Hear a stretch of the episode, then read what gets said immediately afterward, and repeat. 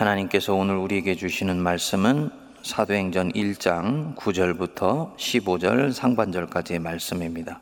이 말씀을 마치시고 그들이 보는데 올리워 가시니 구름이 그를 가리어 보이지 않게 하더라. 올라가실 때 제자들이 자세히 하늘을 쳐다보고 있는데 흰옷 입은 두 사람이 그들 곁에 서서 이르되 갈릴리 사람들아 어찌하여 서서 하늘을 쳐다보느냐 너희 가운데서 하늘로 올려 주신 이 예수는 하늘로 가심을 본 그대로 오시리라 하였느니라. 제자들이 감남원이라 하는 산으로부터 예루살렘에 돌아오니 이 산은 예루살렘에서 가까워 안식일에 가기 알맞은 길이라. 들어가 그들이 요하는 다락방으로 올라가니 베드로, 요한, 야고보, 안드레와 빌립, 도마와 바돌로메, 마테와 및 알페오의 아들 야고보, 셀로신 시몬, 야고보의 아들 유다가 다 거기 있어 여자들과 예수의 어머니 마리아와 예수의 아우들과 더불어 마음을 같이하여 오로지 기도에 힘쓰더라. 모인 무리의 수가 약 120명이나 되더라. 아멘. 1969년 7월 20일에 전 세계는 하나의 단일한 사건을 앞에 두고 흥분에 빠져 있었습니다. 미국의 나사가 쏜 유인 우주선 아폴로 11호가 인류 역사상 처음으로 지구를 떠나 달에 착륙하게 되어 있었기 때문입니다. 이 달과 해는 인류 문명이 시작된 이래로 수많은 민족에게 미지의 실체이고 또 신비의 대상이었죠. 이제 과학의 힘으로 이 신비와 미지의 땅에 사람이 처음으로 발을 디뎌놓게 된 것입니다. 과학자는 과학자대로, 철학자들은 철학자대로 이 역사적인 상황에서 흥분하며 기대감을 표출했습니다. 과연 이 달에 무엇이 있는 것일까? 많은 종교인과 신자들도 이들과는 다른 동기로 흥분하며 이를 지켜보고 있었습니다. 종교인들과 신자들의 관심은 이런 것들이었습니다. 하늘 어딘가에 천국이 있고 그곳에 신이 계신다 했는데 저 달에서 혹시 그런 흔적을 찾을 수 있지는 않을까? 그런데 전 세계인들이 TV를 통해 본 달의 표면은 어둠과 암석 덩어리 뿐이었습니다. 그곳에 종교를 가진 많은 사람들이 생각했듯이 하나님이 계신 집, 혹은 천국의 흔적은 찾을 수가 없었던 것이지요. 아폴로 11호의 달 착륙 1년 뒤에 미국에서 설문조사를 했습니다. 그런데 미국인의 30%가 달 착륙은 거짓이고 닐 암스트롱과 선원들은 돈을 받고 사막이 있는 아리조나주의 어디에선가 연기를 한 것이라고 확신한다고 말을 했다고 합니다. 그 당시에 하나님이 사시는 곳이 어떤 것이라고 생각했는지 우리가 익히 짐작할 수 있는 것이지요. 예수께서 부활하신 뒤에 40일 동안 제자들에게 하나님 나라에 대해서 가르치신 뒤에 이제 예루살렘 외곽에 있는 감남산에서 승천하셨습니다. 구절에 보시면 승천하실 때 장면이 묘사가 되어 있는데 그들이 보는데 올려져 가시니 구름이 그를 가리어 보이지 않게 하더라. 이렇게 말씀합니다. 마치 승천하셔서 가는 목적지가 저 구름 저편 하늘 어디엔가 있는 것이라고 당시 사람들은 신앙인들도 생각했기 때문입니다. 그래서 이 영향으로 처음 우주선을 띄어서 대륙권을 벗어날 때 우주인들이 혹시 천국이 이 공중 어디엔가 있을까 하여서 눈을 바짝 뜨고 찾아보곤 했다고 그럽니다. 달에 착륙할 때와 비슷한 종교적 관심을 가졌던 것이지요. 그들은 하지만 대륙권에서도 성축권에서도 달에서도 또 화성과 금성 어디를 여행하면서도 하나님이 계신 곳의 흔적을 찾을 수가 없었습니다. 하나님이 계신 곳, 그곳은 물리적 공간 어딘가에 사람들의 눈에 띄도록 만들어진 곳이 아니기 때문입니다. 땅 위에 저 대기권 넘어 어딘가에 있는 것이 아니에요. 지구를 벗어난 저 우주 어디를 가도 하나님이 계신 곳을 찾을 수는 없을 것입니다. 11절에 말씀하지요. 흰옷 입은 천사가 와서 말합니다. 어찌하여 서서 하늘을 바라보느냐? 여기서 예수님이 가신 하늘, 하나님이 계시다고 말하는 우리가 말하는 하늘, 성경에서 말씀하는 아브라함과 모세와 우리 믿음의 조상들이 있는 이 하늘, 그 하늘은 하나님의 공간이고 거룩한 하나님의 차원을 얘기하는 것이지 어떤 물리적인 공간을 얘기하는 것은 아닙니다. 하나님이 계신 곳을 성경에서는 하늘이라고 명칭한 것입니다. 그렇기 때문에 창세기 1장에 하나님이 창조한 하늘과는 다른 것이지요. 여기서 땅이 사람의 공간이고 피조물들이 살고 있는 공간이라면 하늘이라는 것은 하나님이 만드신 공간이고 일장에서 얘기하는 하늘은 그런 면에서 피조 세계이기 때문에 땅과 같은 것입니다.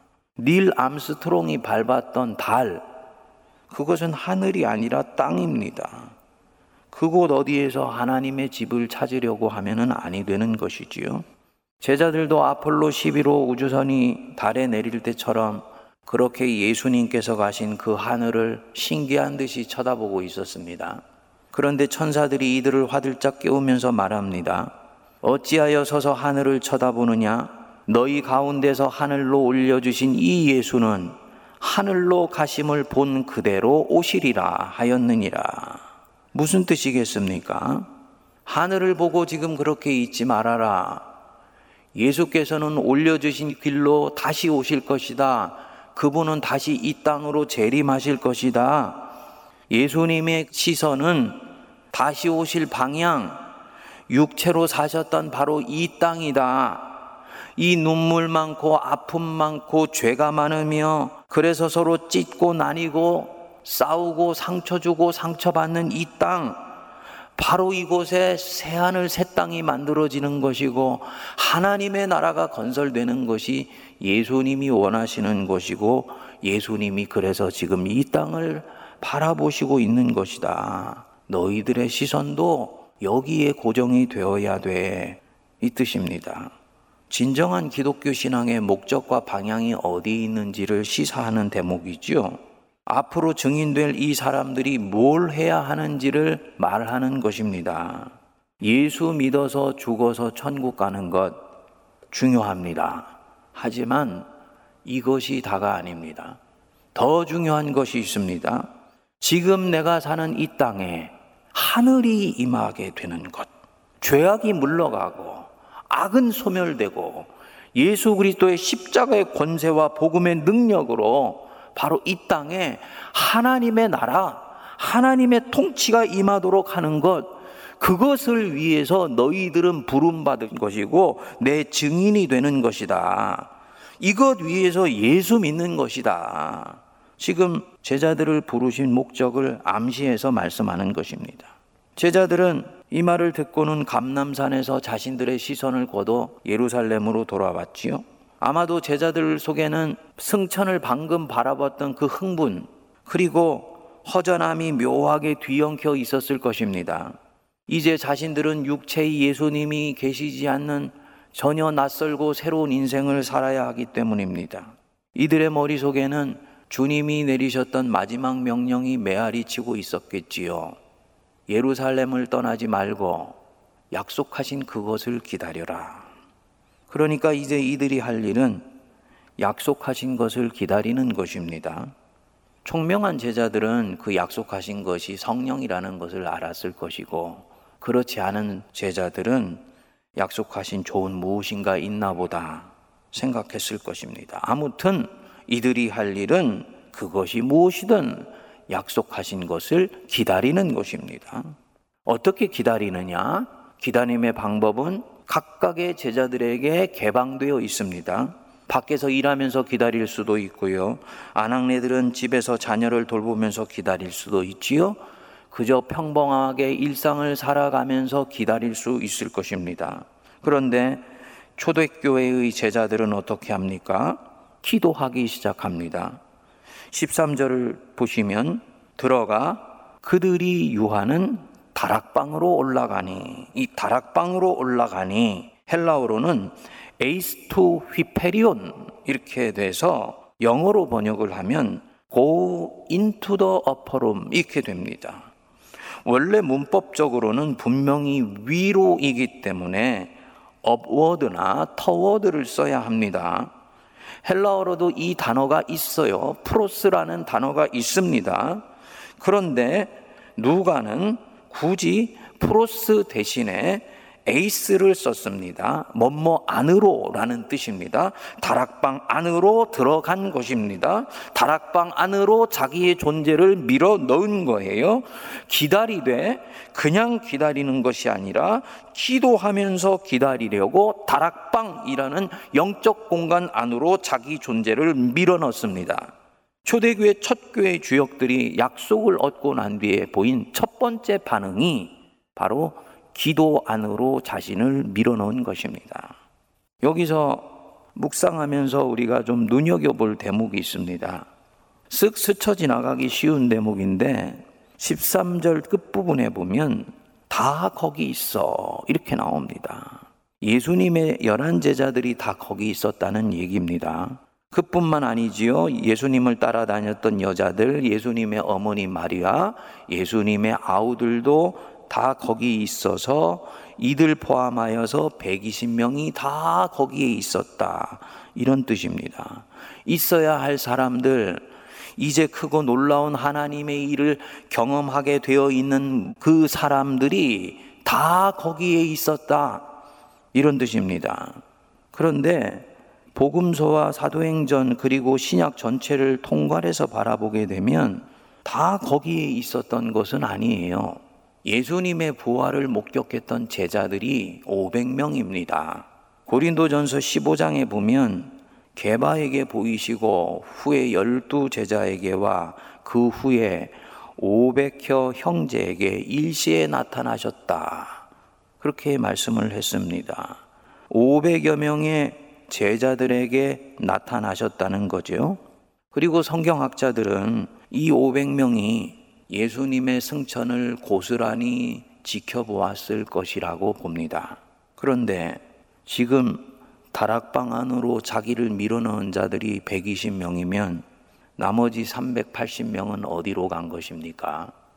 이들은 이 다락방으로 들어가지 않은 것이지요. 그저 기다리라고 하니 기다린다는 마음만 가졌지 다락방 안으로 들어가 기도한다는 생각은 하지를 못한 것이지요. 만일 이 나머지 380명도 어디선가에 기도했다면 역사가인 누가는 다른 방법으로 반드시 기록을 했을 것입니다. 뭘 말하는 것이냐? 다 거기 있어. 그때 그 자리에 누가 있었던 것입니까? 은혜를 진정 사모하는 사람들. 하나님이 오시는 은혜의 길목을 놓치지 않고 그곳에 어김없이 기다리며 오시는 하나님을 맞이하려고 했던 사람들, 그들만이 그 자리에 있었던 것입니다. 그리고 이들이 오순절에 처음으로 성령을 받고 이 지구상에 시작된 새 이스라엘, 첫 교회의 주인공들이 됩니다. 다 거기 있어. 성도님들은 2021년 새해에 지금 어디에 계십니까? 부활을 목격했고, 승천도 보았지만, 그냥 기다리라고 했으니 자기 일하면서 기다리다가 은혜의 첫 길목을 놓쳐버리는 이 380명 중에 한 사람이 되어 있으시겠습니까?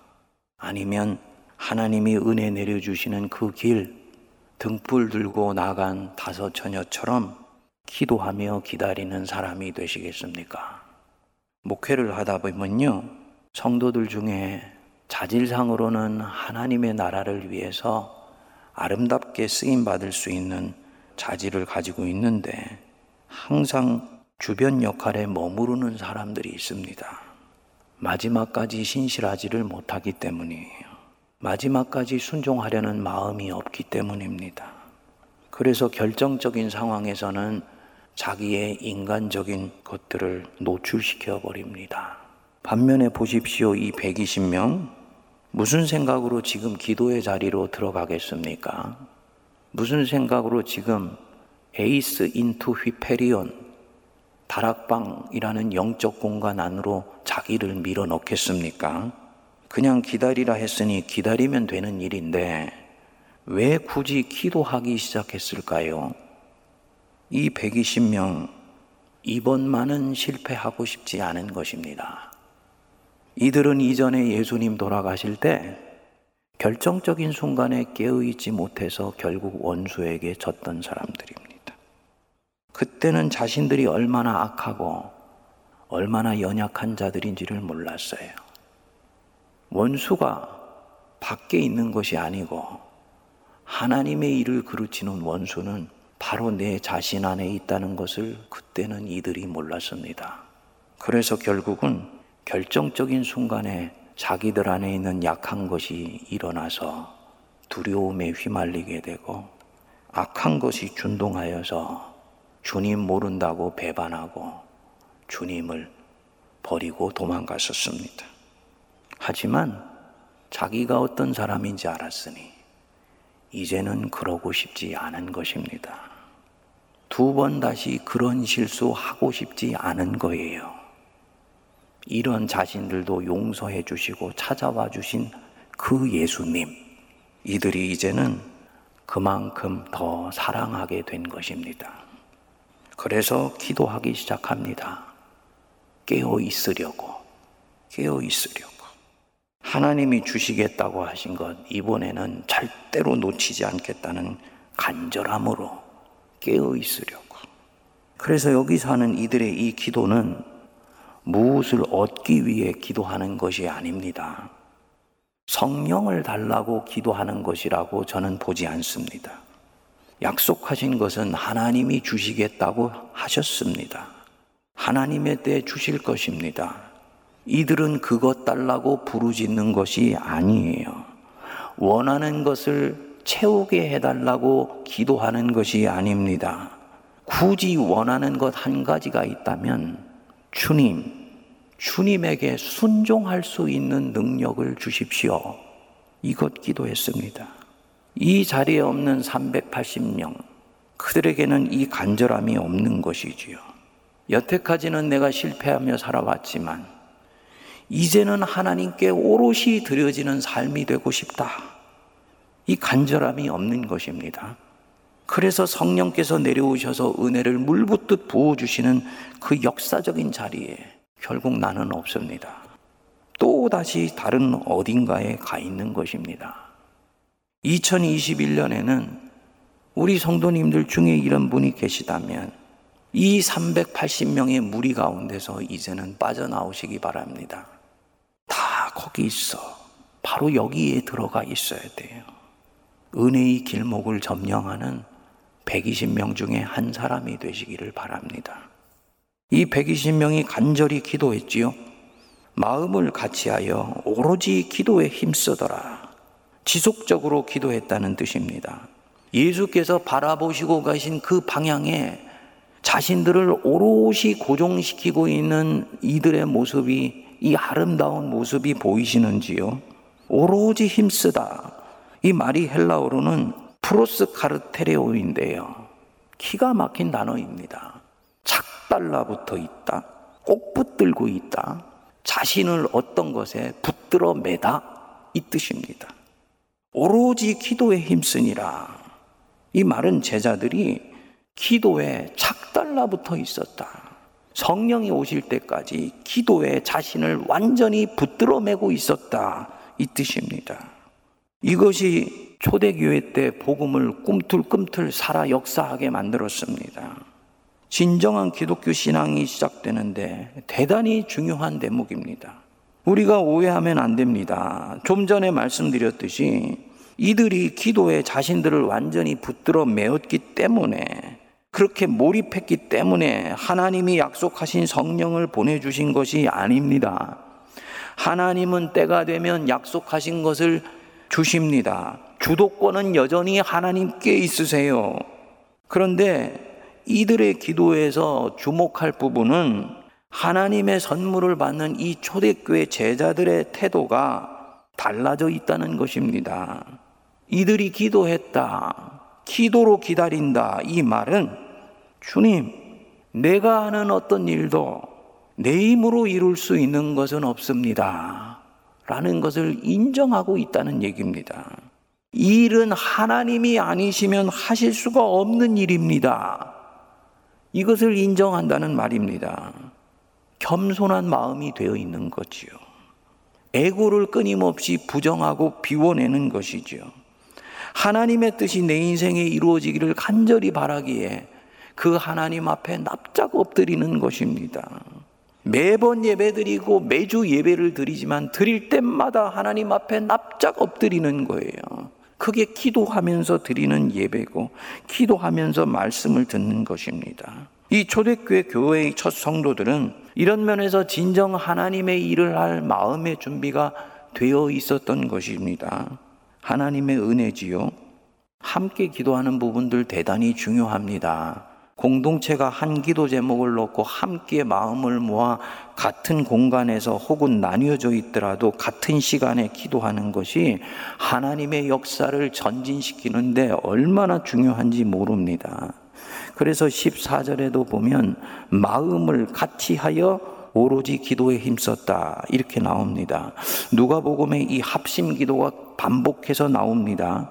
4절에 예루살렘 관리들이 교인들을 핍박할 때, 12절에 베드로가 옥에 갇혔을 때 하나님께서 건전해 달라고, 13절에 안디옥 교회가 바울과 바나바를 첫 이방 선교사로 파송할 때, 21절에 에베소 교회가 축으로 가는 바울을 축복하며 눈물로 보낼 때, 전부 공동체가 마음을 같이하여서 합심하여 기도했습니다. 이 기도가 우리들에게 지금 필요한 거예요. 성도님들, 신앙은 기도로부터 시작해서 기도로 진행되고 기도로 마무리됩니다. 어떤 일에 앞서 기도한다는 말은 그 사람이 이전보다 더욱 겸손해졌다는 것을 뜻하는 것이지요. 기도한다는 것은 이 일이 하나님의 일이 되기를 바란다는 뜻입니다. 단순히 기도를 내 일을 이루는 통로로 사용하는 것이 아니고 하나님 앞에 항복하여서 그분의 일을 겸손히 기다리는 마음, 이것이 기도하는 마음입니다. 그래서 기도를 하고 기도 속에서 하나님의 뜻을 분별한 뒤에 어떤 일을 시작한 사람은 절대로 그 일에서 하나님을 배반하는 경우가 없습니다.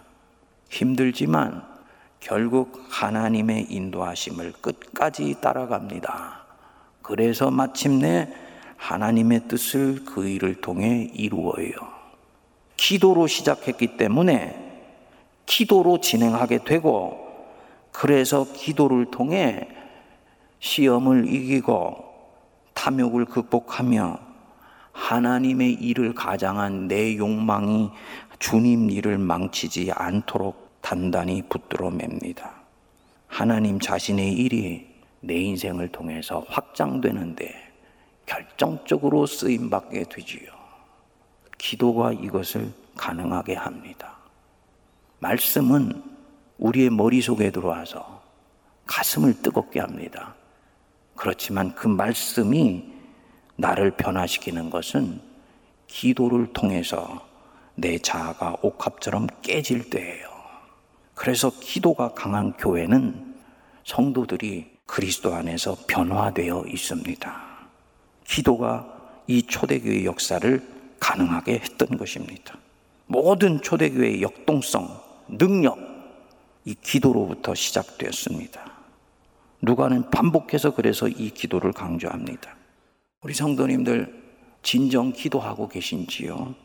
2021년에는 은혜의 자리에서 빠져나온 380명 중에 한 사람 되지 않고 주님 이 해는 내가 기도로 시작하며 기도로 진행하고 기도로 마무리하는 120명 중에 한 사람 되기를 원합니다. 다짐하시고 바로 거기에 내가 있는 복된 애가 되시기를 바랍니다. 기도하겠습니다. 하나님 아버지, 대저 표면적 유대인이 유대인이 아니요. 표면적 육신의 할례가 할례가 아니며 이면적 유대인이 유대인이며 할례는 마음에 할지라 하셨습니다. 초대교회의 아름다운 성도들 기다리라 했을 때 시키지도 않았는데 하나님 앞에서 기도로 하나님이 오시는 그 길을 기다렸다 했습니다.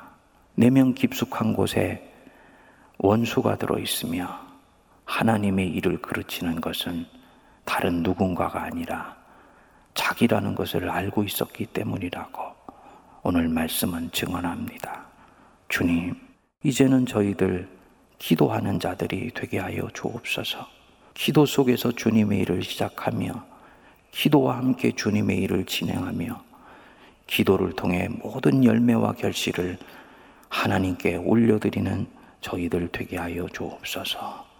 이를 위해서 영적인 그 다락방에 우리도 거기 있어야 되겠사오니 은혜를 내려주시고 모든 성도들 안에 성령으로 새롭게 되는 역사를 허락하여 주옵소서. 예수님 이름으로 기도하옵나이다. 아멘.